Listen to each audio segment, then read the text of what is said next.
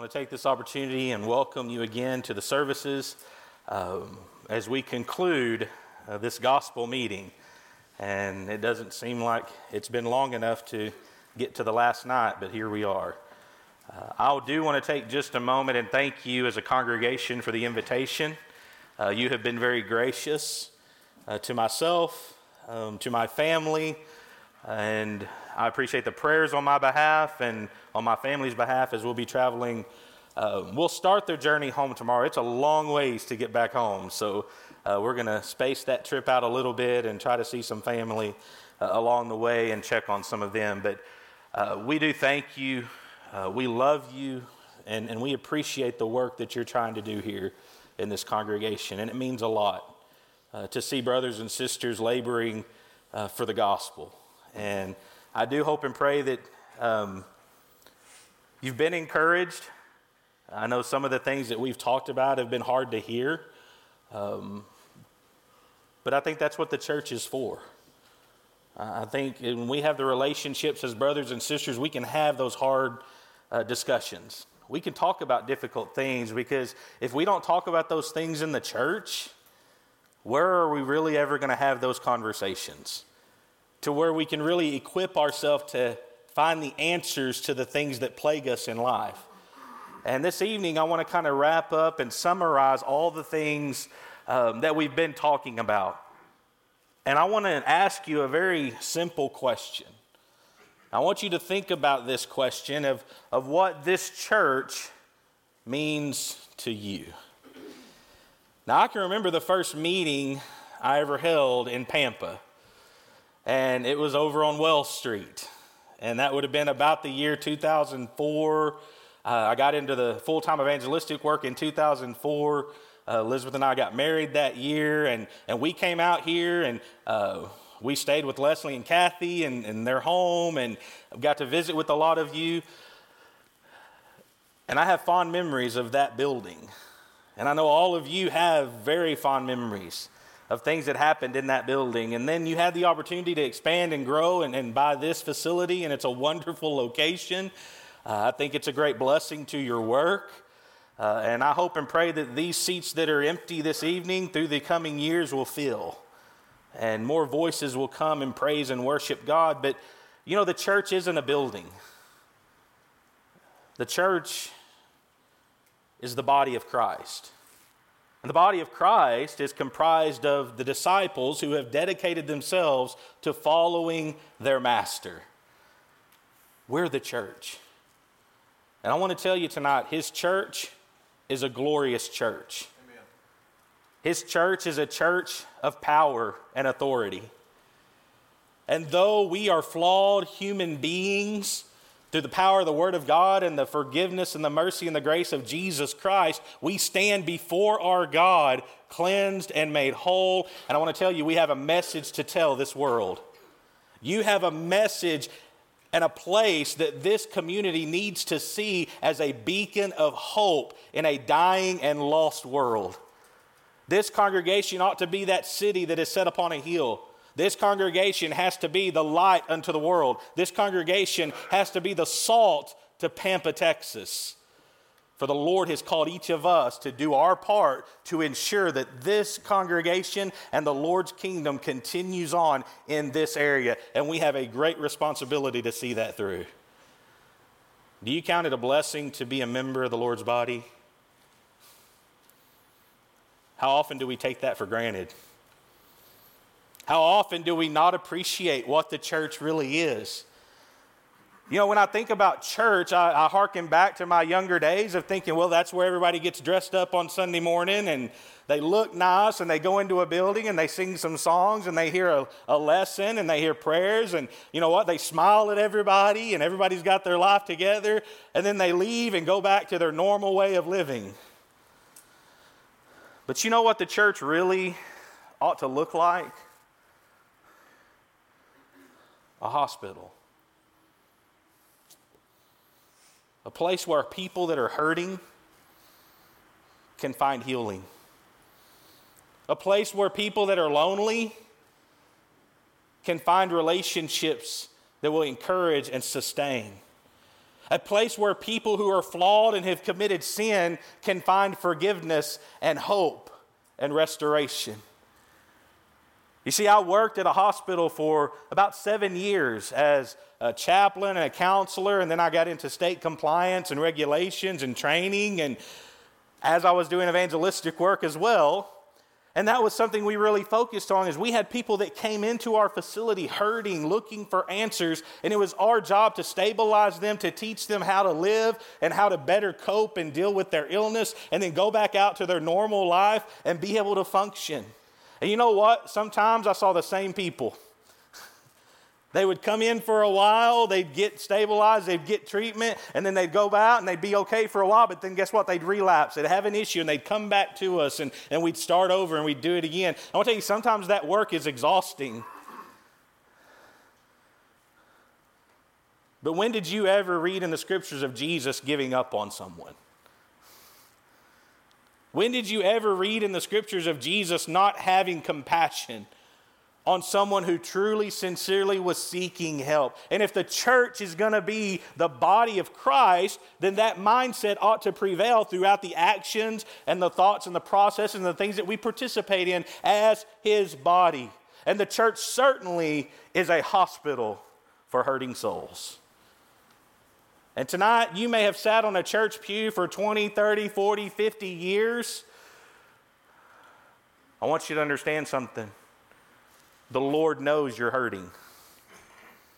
The Lord knows that there's pain. The Lord knows that life isn't as easy as some people like to make it out to be. Life is ugly sometimes. Life is difficult, life is challenging. But if we as the church can't provide the answers, I want to tell you, people in this community are going to be lost seeking answers. They're going to get answers from the world, and they're going to get answers from their own hearts and their own minds, and they're just going to compound their issues, and they're never going to find true, meaningful life. But if the church will be what we've been called to be, we'll find healing, we'll find hope, and we'll find restoration. Now, I want you to get your Bibles. I want you to turn to Romans chapter 15. Romans chapter 15, we're going to read here the first 13 verses. And we're going to talk about six things that the church has to be if we're going to fulfill the mission that God has set forth before us. And whatever you have need of tonight, I hope and pray that you'll be able to say, I can find that in God's people. Whatever I'm lacking, whatever I need, whatever I'm hurting from, I can be healed and find solutions within the body of Christ. Because Romans 15, verses 1 through 13 gives us the ideal of what the church should be. I want you to start there in verse 1. It says, We then that are strong ought to bear the infirmities of the weak and not to please ourselves. Let every one of us please his neighbor for his good to edification, for even Christ pleased not himself, but as, as it is written, the reproaches of them that reproach thee fell on me. For whatsoever things were written aforetime were written for our learning, that we through patience and comfort of the scriptures might have hope. Now, the God of patience and consolation grants you to be like minded one toward another according to Christ Jesus, that ye may with one mind and one mouth glorify God, even the Father of our Lord Jesus Christ. Wherefore, receive ye one another as Christ also received us to the glory of God. Now, I say that Jesus Christ was a minister of the circumcision for the truth of God, to confirm the promises made unto the fathers and that the Gentiles might glorify God for his mercy, as it is written, For this cause I will confess to thee among the Gentiles and sing unto thy name. And again he saith, Rejoice, ye Gentiles with his people. And again, praise the Lord, all ye Gentiles, and laud him, all ye people. And again, Isaiah saith, There shall be a root of Jesse, and he that shall arise to reign over the Gentiles, and him shall the Gentiles trust. Now the God of hope fill you with all joy and peace in believing that you may abound in hope through the power of the Holy Ghost. Don't you want to be a part of a group of people who bear one another's burdens? who bear the infirmities of the weak? You know who the weak are? Sometimes it's me. Sometimes it's you. And when you're weak, guess what I need to do? I need to be there to support you and encourage you and help bear that burden that you're dealing with. Because at some point, guess what life is going to do to me? Life is going to chew me up. It's going to thrash me around. I'm going to feel beaten and worn and at wit's end. And guess where I'm going to go? I'm going to go to the people of God. And I'm going to say, Help. You know what I want from you? I don't want to lecture. I don't want you to condemn me. I don't want you to point the finger at me. But what I do want you to do is help me find hope again. And, brethren, just because we're a Christian doesn't mean that our hope doesn't waver. It doesn't mean we're immune from the consequences of sin. It doesn't mean that life doesn't continue to happen to us and we struggle. But I want to tell you what being a Christian does do is it gives us a foundation that we don't fall. We stumble, we struggle, we fight, but we don't quit. And sometimes I don't quit because my brethren are encouraging me. Amen. And maybe tonight you're one of the weak. Maybe tonight you're here and you realize you need encouragement. You're in the right place. Because in this place that we talk about in Romans 15, you won't find judgment. I want to tell you, you won't find hypocrisy. You won't find people condemning you. What you will find is people that love you, who want to encourage you. Yes, we will speak the truth, but you have to understand that is not us, that is the Word of God. And the Word of God, through conviction, can ultimately bring about repentance. And that repentance acknowledges that brokenness and then allows God to rebuild and restore and reconcile. You see, the first thing that Romans 15 talks about that we must be as the church is a place of refuge. We have to be a place that people know hey, when I'm hurting, you know what? I can go to that Church of Christ there on Somerville, and there's people there that can help me. Do you think you're a place of refuge as a congregation? Not only do we have to be that place of refuge, and I know a lot of congregations spend a lot of time to make sure that their community knows hey, if you're hungry, you know what? We have a food pantry. I don't know if y'all do. But you know what? When people come to our congregation in Harlingen, we have a little food pantry. And if they need food, guess what? We have food that we can give them. And you know what? Word gets out in the community. And people come, and guess what? Do y'all have any food? You bet. Come on in. And we'll feed you. And when we feed you, we're going to talk to you about Jesus. We're going to invite you to the assembly. We're going to try to study with you. Because it's not just about being a place of refuge to feed the flesh, but it's to try to break into them the bread of life that can sustain their soul. What is this congregation known for in this community? It needs to be a place of refuge. But I want to tell you, you got to be a place of refuge for one another before you can be a place of refuge for this community. And if you don't have the kind of relationships with one another, and I want to tell you, every brother and sister, you ought to be able to look at every brother and sister and say, you know what? I trust you. You're my brother. You're my sister. And that doesn't mean you're going to confide all of your secrets to every single person in the congregation, but there has to be some basis of a relationship that you know that person sincerely cares for you. And when you look at one another and you smile, you understand this isn't a smile that is just going to get me through this little bit of a contact that I have to have with you, and then I can go do what I want to do, but it's sincere and it's truly full of joy. Because if we're those kind of people, you know what? We're going to be able to find refuge in a time of need. I want you to look at Matthew 25. Matthew chapter 25, Jesus speaks of the responsibilities that we have. Matthew 25, beginning there in verse 31. Says, When the Son of Man shall come in his glory and all the holy angels with him, then shall he sit upon the throne of his glory. And before him shall be gathered all nations, and he shall separate them one from another, as a shepherd divideth his sheep from the goats. And he shall set the sheep on his right hand, but the goats on the left. Then shall the king say unto them on his right hand, Come ye, blessed of my Father, inherit the kingdom prepared for you from the foundation of the world. For I was hungered, and ye gave me meat. I was thirsty, and ye gave me drink. I was a stranger and you took me in, naked and you clothed me. I was sick and you visited me. I was in prison and you came unto me. Then shall the righteous answer him, saying, Lord, when saw we thee and hungered and fed thee? Or thirsty and gave thee drink? When saw we thee a stranger and took thee in, or naked and clothed thee? Or, or when saw we thee sick or in prison and came unto thee? And the king shall answer and say unto them, Verily I say unto you, inasmuch as ye have done it unto one of the least of these my brethren, you have done it unto me. We've heard that before, haven't we? You know, if the Lord Jesus came in here and he said, You know what? I need water. How many of us would fight and claw and scratch to get there, to get the cup of water, to get to Jesus first? We all would. Well, he's our Lord. If Jesus was hungry, how many of us would do whatever we had to do to provide a meal for Jesus? All of us would. If he needed clothing, we would give him the best that we had. But you know what the Lord says? You don't get to do those things directly for me, but when you do them for one another, it's just as if you're doing it for me.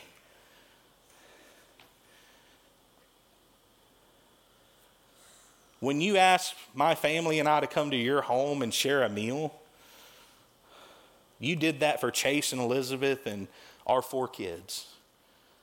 And I want to tell you, I understand the task of feeding six extra people. Elizabeth does it three times a day, every day. But you know what? It was a service that you wanted to do for us. You know, you did that for the Lord. That person you meet in the community that's hurting, that's in the hospital, that may not be a family member of yours, but you just hear that they have a need and you send them a card. You know, you're doing that for the Lord. You go see them, visit them, encourage, you're doing that for the Lord. When we do those things for each other, it's just as if we're doing it for Him. And Jesus was the perfect refuge, wasn't he? And he still is. And as his body, we have to be that representation to this world. Secondly, the church has to be focused on growth. If you're not growing, you're dying. And that can be in numbers, but it also is in development of discipleship. We think of growth as simply evangelistic in, in mind and, and filling pews and having the numbers, but I want to tell you, growth needs to be evident in every facet of what the church is. Our older members need to be growing in their ability to teach the younger members. Our younger members need to be growing in their faith so that they one day can be able to teach others. We need to be growing in unity and in knowledge and in faith and in what? Fellowship and all the things that God calls us to do. We have to be growing in those areas or we're going to be declining and dying. Is this congregation focused on growth?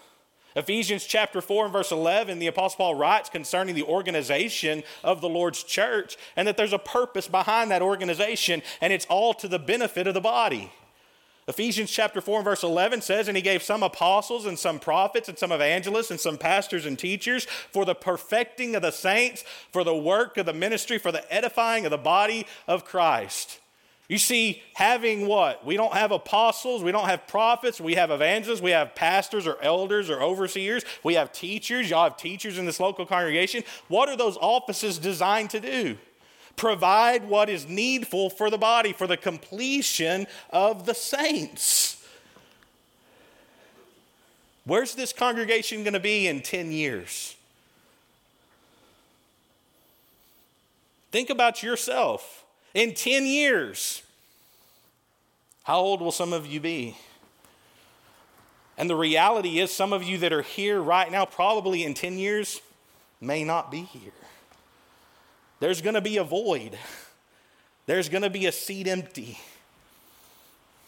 But you know what? Our job is to prepare the next generation, not to replace, but to continue and multiply and grow. But for that to happen, we have to have a mind to grow. We have to have an expectation of growing. And a lot of times we don't have an expectation of growing. You know why? Because we're not doing the work of the ministry. It's work. It's church work. When I first got into doing church work full time and being supported to do that kind of work, there were young men that would come with me and they would see a meeting and be like, I want to do this. And I'm like, yeah, no, you don't. Because that's all they saw was the meeting. You know what they didn't see? They didn't see the real work that went into all of that.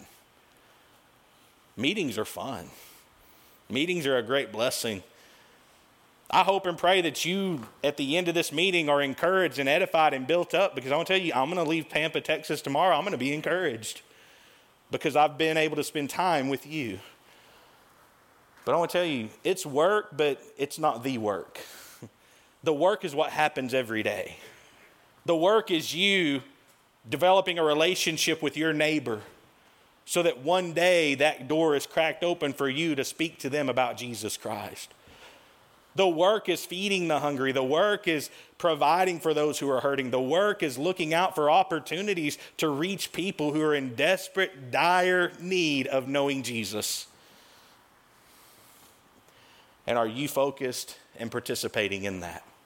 Number three, the church is truly, wholly devoted to Jesus.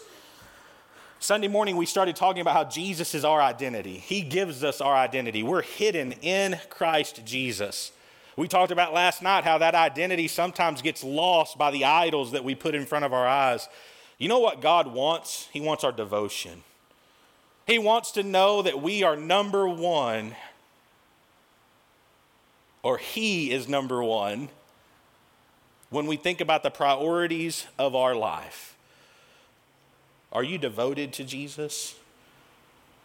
Or are you devoted in the sense that when it's convenient for you, you'll do what he asks you to do? Because if that's how you constitute a divine devotion, there is no devotion there.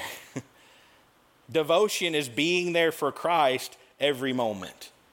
Devotion is studying and reading His Word diligently so that you know what the expectations are of your Lord and your Master.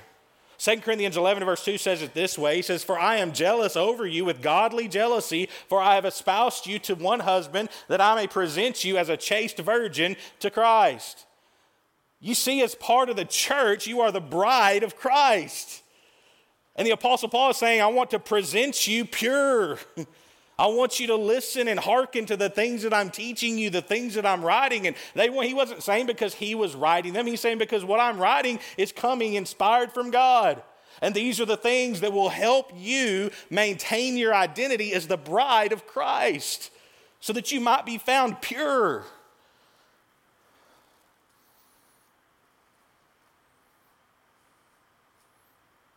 What happens in a marriage when there's not devotion.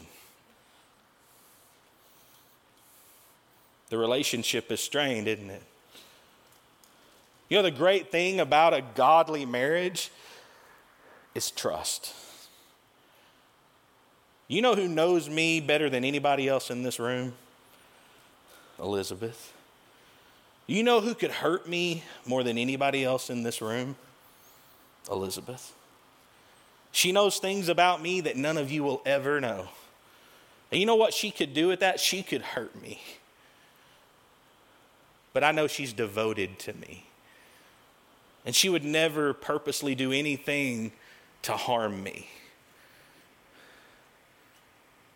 That's what makes a godly marriage such a blessing.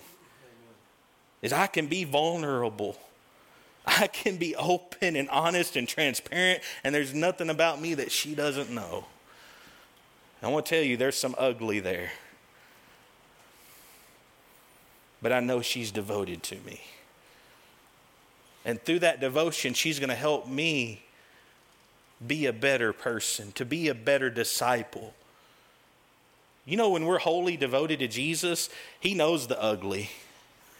But you know what he's promised to do? He's promised to give us what we need so that we might glorify him. And most of what he gives and provides to us, guess where it's at? It's in his people. You need to have a devotion to one another. That when I think about my brothers and sisters, you know what? There's a lot of people in this world I care about. A lot of those people that I really care about, They may be blood relation to me, they're uncles, they're cousins, and I care for them deeply, and there's not a lot, I would do a lot for them. But you know what? They're outside of the church.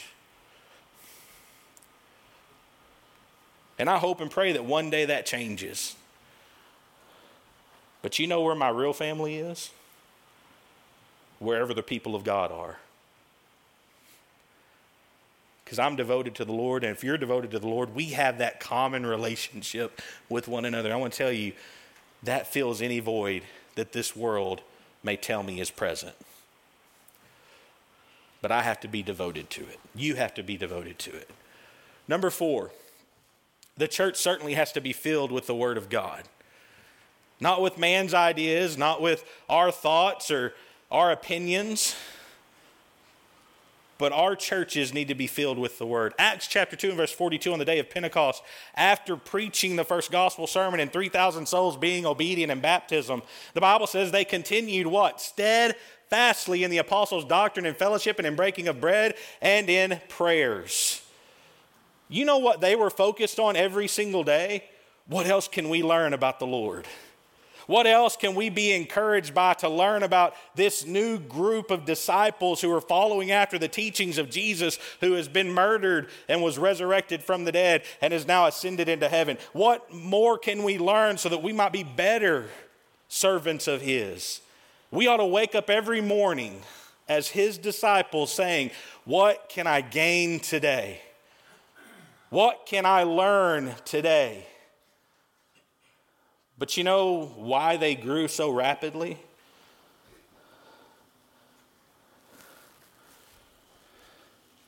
The word they. It wasn't just one or two of them. They continued steadfastly. You know, we need every brother and sister dedicated to the Word of God. I'm going to tell you, if every one of us is truly devoted to the Word of God and we're truly filling our heart and mind with it every day, you'll be amazed at what you'll accomplish in this community. Because that type of example is going to be a shining beacon of hope. And there's going to come hurting lost souls seeking answers, and you're going to be ready to step in and show them not your opinions, your thoughts, or your victories. You're going to show them the Word of God because it's the word of God that saves and heals and restores. 1 Timothy chapter 4, Paul wrote to Timothy. I want you to listen to this instruction. 1 Timothy chapter 4, beginning there in verse 12. Let no man despise thy youth, but be thou an example of the believers in word and conversation, in charity and spirit, and faith and purity. Till I come, give attendance to what? Reading, exhortation, to doctrine. Neglect not the gift that is in thee, which was given thee by prophecy with the laying on of the hands of the presbytery. Meditate upon these things, give thyself wholly to them, that thy profiting may appear to all. Take heed unto thyself and unto the doctrine, continue in them, for in doing this thou shalt both save thyself and them that hear thee. You see, Paul's instruction to Timothy is said, hey, don't neglect the gift that was given to you. You were set apart to do this work, but you know what you need to do? You need to go to work and fill your mind with the Word of God. He said, give attendance to what? Reading, exhortation, and doctrine. Why would we think our instruction would be any different? You need to read the Word of God. If the congregation is going to be a place filled with the Word of God, individual members have to know it and not just a select few. It's not just up to the elders to know the Word of God. Every member ought to be studying and diligently seeking what it is that the Lord wants from me. And if you need help in that, you have skilled teachers that will sit down with you and study with you, men and women in this congregation that will guide you through the Scripture so that you can grow and learn more and more about your responsibilities that you need to be performing for the Lord but it's all because of His Word. And our congregations need to be filled with His Word. And when they are, we can share hope.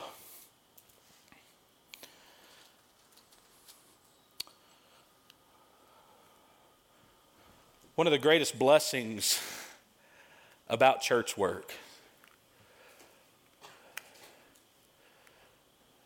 is seeing people regain hope. A lot of times I talk with them and say, Well, you, you just must get exhausted. You must get tired of dealing with it. I want to tell you, it is exhausting. I'm not going to lie. You get tired. But what makes it worth it is you get to see that person's life changed because of Jesus Christ. It's the best drug in the world. Yes, we see the people at their lowest of the lows. I won't tell you, I see people at the highest of the highs. Have you ever seen that? I want to tell you, if you haven't, you need to get involved in the work of the church. The church is a wonderful institution of God where everyday people come to find answers and hope. Because I'll tell you, are people looking for hope? Every minute of every single day. And guess where they're looking to find it? They're looking to find it on a counselor's couch. They're looking to find it in a bottle of pills. They're looking to find it at the bottom of a bottle. They're looking to find it in a bed of fornication. They're looking to find it in themselves. You know what? They desperately grasp at it. And they never get it. What should we be showing the world? We should be showing them the true hope that lies within Jesus Christ. And that's not arrogant or boastful, because guess what? All of us probably have done. We've tried to find hope in all those worldly things. Just as the Apostle Paul identified himself that we talked about last night, we've all had our manner of conversation in time past. But once we've been given the light, how could we go back to something else? our hope is in our Lord. And when we share that kind of hope, lives are changed. Are you a different person today than you were before you knew Jesus Christ? I can tell you, I'm different. I may be odd to some people. I want to tell you, I'm odd to the 19 year old Chase. I wouldn't have said this is where I'm going to be when I'm 40 years old, but I'm thankful I'm here because I know I have the Lord.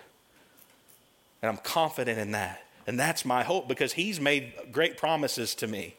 And I know He's going to keep His word, He's going to keep His promises because He is faithful.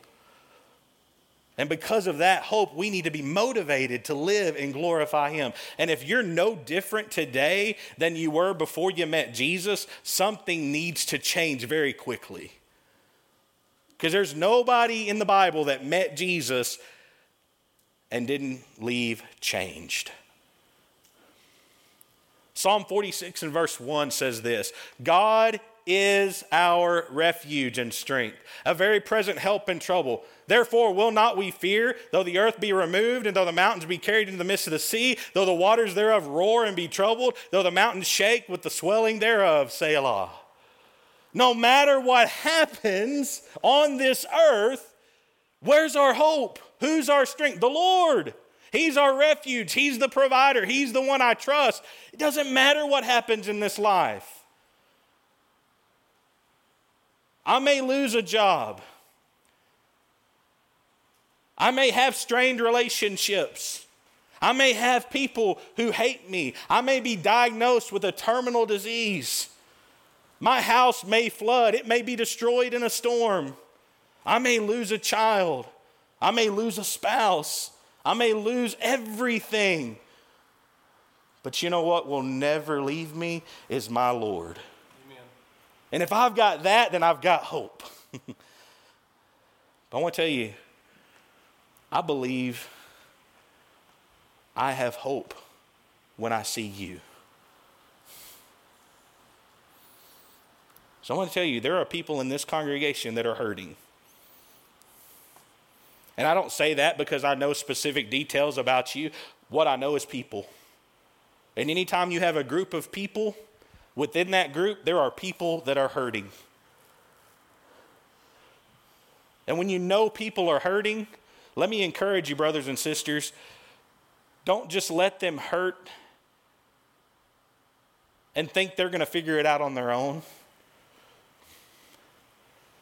Go grab them by the hand, hug their neck, and try to share with them some hope. Because we're not always good about asking for help, especially men.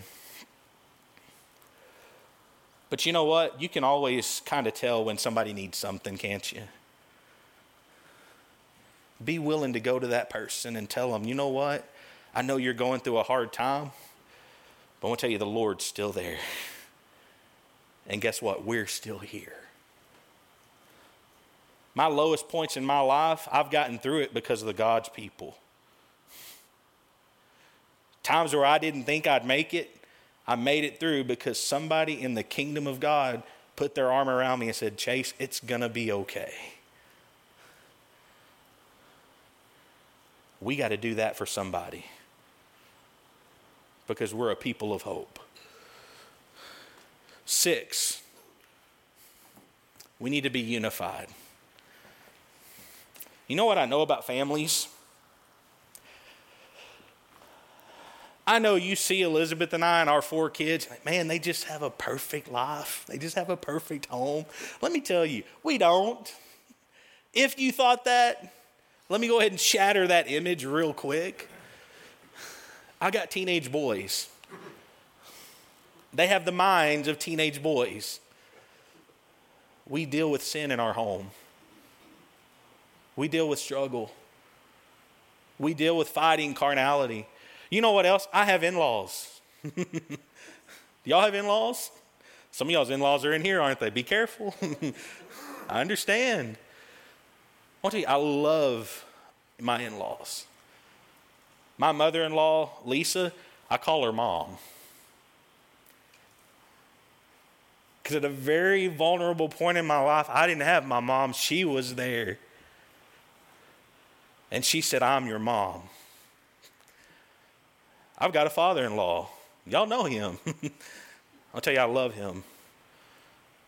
But I also tell you, sometimes our relationship struggles. And I think it's because I'm a lot, I try to be a lot like him. I don't know. Or we just are person, we're a lot alike. I don't know. We both like to have control. and I'm sharing that not to air out dirty laundry. I'm just telling you, we're people. And anytime you're close with people, there's going to be times where those relationships get strained. But you know what I'm thankful for? I'm thankful that on Thanksgiving Day, I know I'm going to be around a table with him and we're going to hold hands and we're going to pray to God and we're going to truly enjoy one another's presence. Because you know how many families can't do that? And that's a shame. I'll tell you, it's a bigger shame when that happens within the Lord's body. Brethren, if you have strains between relationships of people that are in this room tonight, where you couldn't sit down around your dining room table in your home and share a meal with those people, I want to tell you, you need to work on that. There might need to be some forgiveness. There may need to be some repentance. There may need to be some difficult conversations. But at the end of it all, there's unity. And unity isn't just being in the same room and tolerating one another. Unity is truly loving one another. And the church ought to be that. Because if the church isn't that, this world is never going to know what unity is. You see that picture? That's a ragtag bunch of folks right there. That's some of our congregation from North 7th Street Church of Christ in Harlingen, Texas. I want to tell you, I love those people. I know they love me. But you know what I also know? I can get on their nerves sometimes. I can annoy them. I can frustrate them. I can make them angry. But you know what brings us back together is doing projects like that. You know what we did that day? There was a Habitat for Humanity house, and we went and did all their landscaping. We laid all their grass, we planted all their bushes, we got everything in order for that family to move in the next day. And that was a great day. And we spent about four or five hours out there together, laboring, hand, just working. And at the end of it, we took that picture and said, Man, we're happy because we're working together. I want to tell you, even in the middle of that picture, not every relationship between all of those people was perfect. But we were able to come together for a common good and serve our community and share Christ. And continue to work to repair those relationships that had been strained. Forgiveness is hard. But the fruit of what it produces in unity is worth it every time. And if you ever have a hard time forgiving, all you have to do is think of Jesus. Hanging on the cross, looking out at the very people who put him there, and he said, Father, forgive them, for they know not what they do. Because he wasn't concerned about his vindication, he wasn't concerned about his revenge. All he was concerned about was the betterment of the people and uniting them with his Father. And he was accomplishing that on that cross. Who am I to hold a grudge against a brother when my Lord forgave me of so much? Your family matters. And this church is your family. 1 Peter 3 and verse 8 says, Finally, be all of one mind, having compassion one of another. Love as brethren, be pitiful, be courteous, not rendering evil for evil or railing for railing, but contrariwise, blessing knowing that thereunto are thereunto called, that you should inherit a blessing. Fix the problems. Some of us are bad about saying, well, the problem will just go away. How often does that really work? I'll tell you, time helps to heal, but time alone without repair of a relationship, it doesn't fix it. Put in the effort and be unified as a family and a congregation of God. Philippians 1 and 27 says, Only let your conversation be as it becometh the gospel of Christ, that whether I come and see you or else be absent, I may hear of your affairs, that you stand fast in one spirit, with one mind, striving together for the faith of the gospel. We're hindering the growth of the congregation if we are at odds with brethren. And we don't have time. Swallow your pride, forgive, restore, and go to work and serve Christ.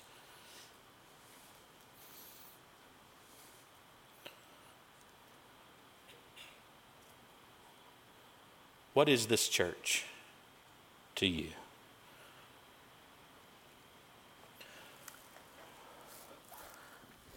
On Dry Creek Road in Gallatin, Texas, there's a little white shotgun style church building.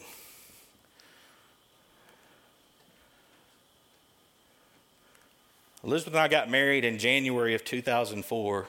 In June of that year, we moved to Gallatin, Texas to work with that congregation.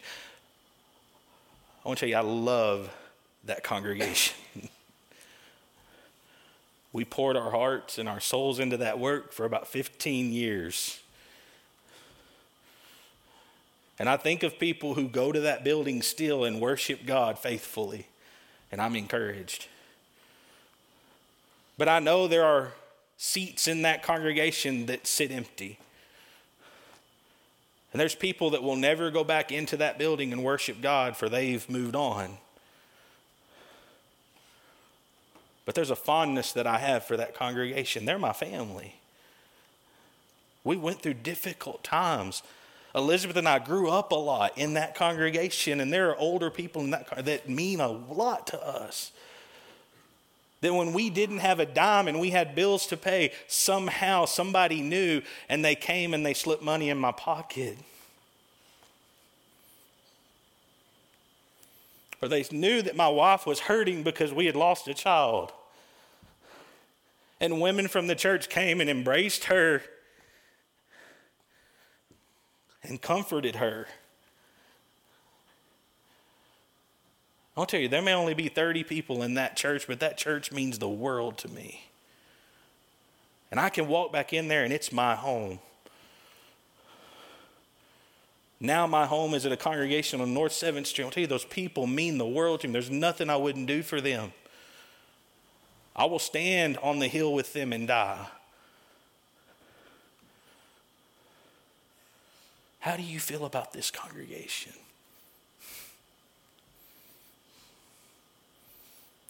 Is it just a good people, good group of people to be associated with?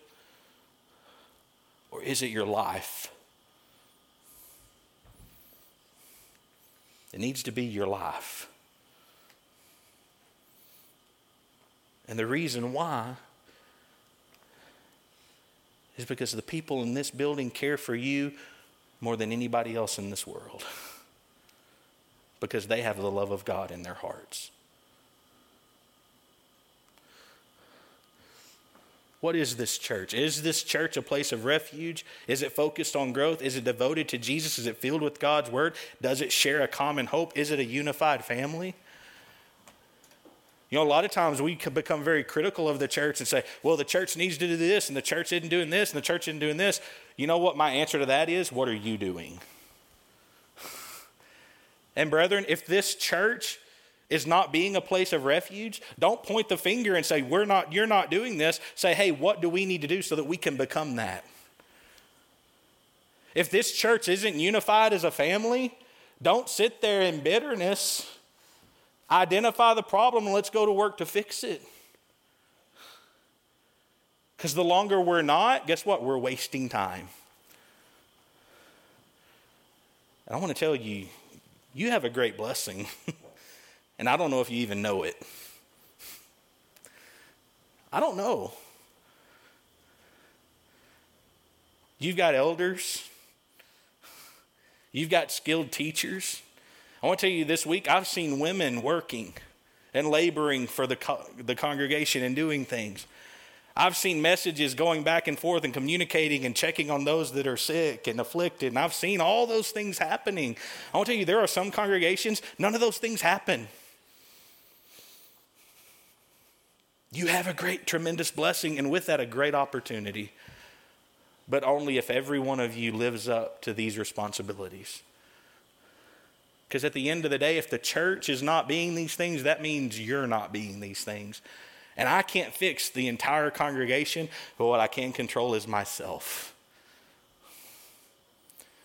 And I want to encourage you tonight make the changes necessary so that you are a person of refuge so that you are spiritually growing and improving yourself for Jesus. Make sure that you're wholly devoted and taking up your cross daily and following Him. Make sure that you're studying and reading and meditating upon God's Word. Make sure that you're speaking and sharing that hope with those that are around you. And then do everything you can to be unified. Wouldn't you like to be a part of a congregation that did all those things? If you say amen, you say yes, then go to work to make it happen. Tonight, maybe you haven't been the brother or sister that you've needed to be. Maybe you haven't been the disciple that you've needed to be because you've been distracted. Tonight, the message is hope. Maybe you're fighting a battle that very few would even under, understand.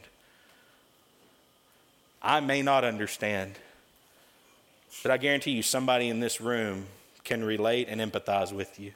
And more importantly than that, we have a Lord, our Savior Jesus, who is touched by the feeling of our infirmities and understands humanity better than humanity itself. And He knows what it means to hurt and suffer, but He also knows what it means to be victorious and glorified. And He offers that to you. Will you come? We're going to have one more invitation during this meeting. And if something in your life needs to change, change it. Take the step. Acknowledge that something is wrong and you need to take responsibility and be accountable for the change that you want to see in your life. And the Lord is there waiting for you to come home. One of the greatest things I get to witness is when someone does come forward and they repent. You know, after the service, what happens? There's generally a line of people to come hug their neck. Maybe you need that tonight. Maybe you need encouragement. Maybe you need to know you're not alone. Maybe you need to know the pain is going to stop at some point. Maybe you need to know hope is not lost. Maybe you need to know that God is still there. Be reminded of that tonight. let your brothers and sisters encourage you. If you need to be baptized to start that walk with Jesus, to be born again, do that. And upon that obedience, guess what you inherit? You inherit the family of God, where anything that you're missing is filled, where any void that there may be is taken away a hundredfold. But you have to come. And if we can help you, please let us. And more importantly, let the Lord, because He knows you're hurting. Come to Jesus while we stand and sing.